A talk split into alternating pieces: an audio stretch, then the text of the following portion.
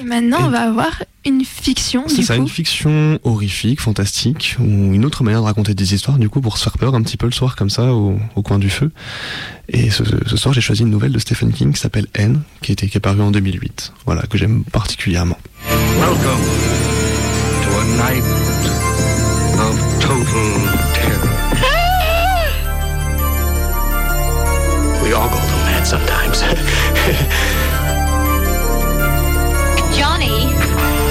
still afraid. They're coming to get you, Barbara. The boogeyman is coming.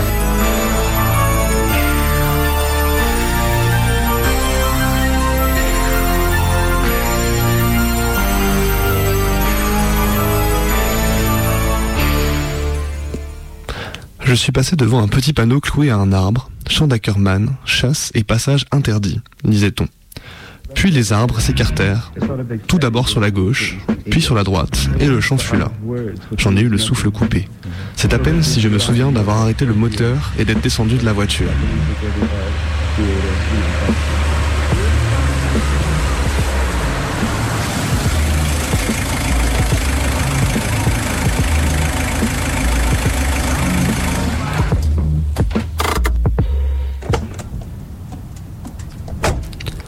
Me rappelle pas non plus avoir pris mon appareil photo, mais il fallait bien, vu que je le tenais à la main en arrivant aux limites du champ et que sa bandoulière et l'étui des objectifs de rechange se balançaient contre ma jambe.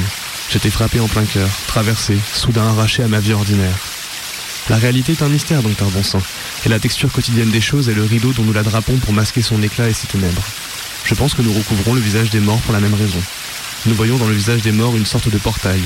Il est fermé sur nous, mais nous savons qu'il ne, ne le sera pas toujours qu'un jour il s'ouvrira pour chacun de nous, et que chacun de nous le franchira. Mais il y a des endroits où ce rideau est usé jusqu'à la trame, où la réalité est ténue, un visage regarde depuis l'autre côté. Mais ce n'est pas le visage d'un mort, ce serait presque mieux, si c'était un mort. Le champ d'Ackerman est l'un de ces endroits, et pas de quoi s'étonner que son propriétaire ait mis un panneau d'interdiction d'entrée. Le crépuscule tombait. Le soleil était une boule de gaz rouge aplatie au sommet, et dont la base était posée sur l'horizon occidental. La rivière déroulait ses méandres ensanglantés par reflets, à 12 ou 15 kilomètres, mais sa rumeur me parvenait dans le silence du soir.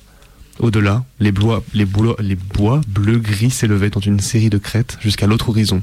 On ne voyait pas une seule route, pas une seule maison, pas un oiseau ne chantait, comme si on était revenu 400 ans en arrière, ou 4 millions. Les premières volutes de brume montaient du pré où l'herbe était très haute. Personne n'était venu faire les foins ici, alors qu'il s'agissait d'un champ vaste, d'un fourrage de qualité. La brume surgissait du verre, de plus en plus sombre comme souffle une haleine à croire que la Terre elle-même était vivante. Il me semble que j'ai un peu vacillé, pas à cause de la beauté, même si c'était superbe, mais parce que tout ce qui s'étendait devant moi paraissait ténu, dans un état voisin de l'hallucination. Et c'est alors que j'ai vu ces foutus rochers dépasser du foin non coupé. Ils étaient sept, c'est du moins ce que j'ai cru. Le plus haut mesurait environ 1m50, le plus petit un peu moins d'un mètre. Les autres se situant entre les deux. Je me rappelle m'être approché du premier, mais c'est comme se rappeler d'un rêve alors qu'il a commencé à se dissiper avec la lumière du matin. Vous savez comment Oui, bien sûr, les rêves sont forcément partie de votre quotidien. Sauf que ce n'était pas un rêve. J'entendais le foin frotter contre mon pantalon. Je sentais l'humidité gagner le tissu et commencer à coller à ma peau en dessous du genou. De temps en temps, un buisson, du sumac poussait en bouquet ici et là. Retenait la sacoche de mes objectifs de rechange qui tapaient ensuite plus fort contre ma cuisse. J'arrivais près du rocher le plus proche et je m'arrêtais. C'était l'un des plus hauts. J'ai tout d'abord cru que ces visages, étaient sculptés, pas des visages humains mais des têtes de bêtes et des monstres.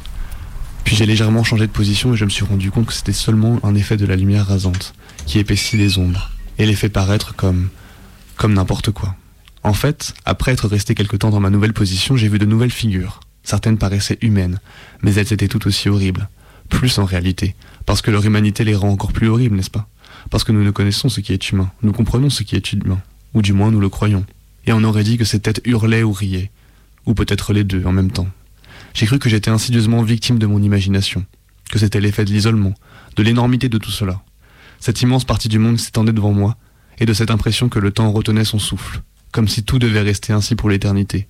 Le coucher du soleil à moins de 40 minutes, le soleil lui-même posé sur l'horizon écarlate, la clarté de l'air. J'ai pensé que c'était tout cela qui me faisait voir des visages, alors qu'il ne s'agissait que de coïncidences.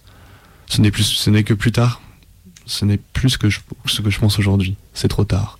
J'ai pris quelques clichés,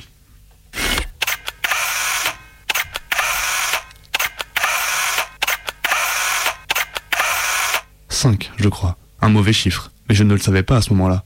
Puis j'ai un peu reculé pour avoir les sept rochers sur la même photo, et lorsque je les ai cadrés, je me suis rendu compte qu'ils étaient huit en réalité, disposés en une sorte de cercle approximatif. On se rendait compte, à condition de regarder attentivement, qu'ils devaient faire partie d'une formation géologique sous-jacente, surgie du sol il y avait des millénaires, ou au contraire, dénudée plus récemment par l'érosion.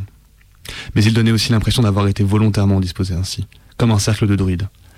Ils, se, ils ne comportaient aucune sculpture, cependant, si ce n'est celle des éléments. Je le sais parce que j'y suis retourné en plein jour pour en être certain.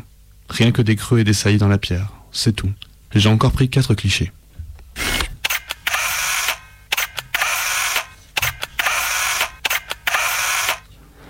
Faisait un total de 9, encore un mauvais chiffre, même s'il est légèrement moins que 5. Et lorsque j'ai abaissé l'appareil et regardé avec mes seuls yeux, j'ai vu les visages qui grimaçaient, souriaient, grognaient, certains humains, certains animaux, et j'ai compté 7 rochers.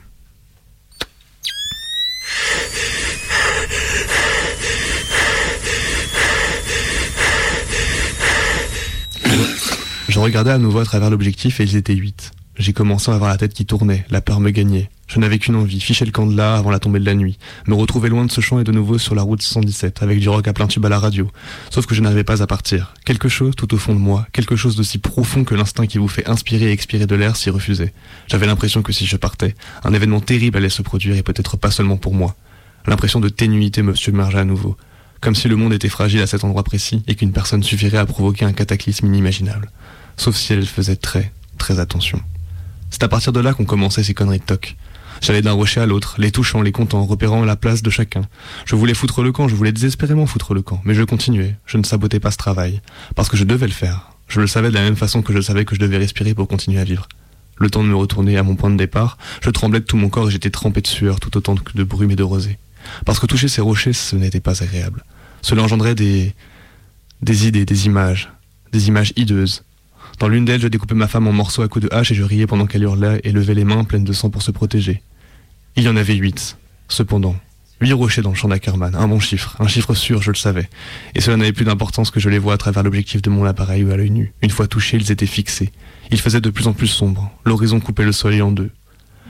Mais je voyais encore très bien. L'air était d'une limpidité étrange. J'avais encore peur car il y avait quelque chose qui n'allait pas du tout ici. Tout le proclamait, jusqu'au silence des oiseaux qui le proclamaient. Mais je me sentais idéalement soulagé. J'avais au moins en partie rétabli l'ordre des choses, en touchant les rochers, en les regardant à nouveau, en inscrivant leur remplacement dans mon rond esprit. C'est aussi important que de les toucher.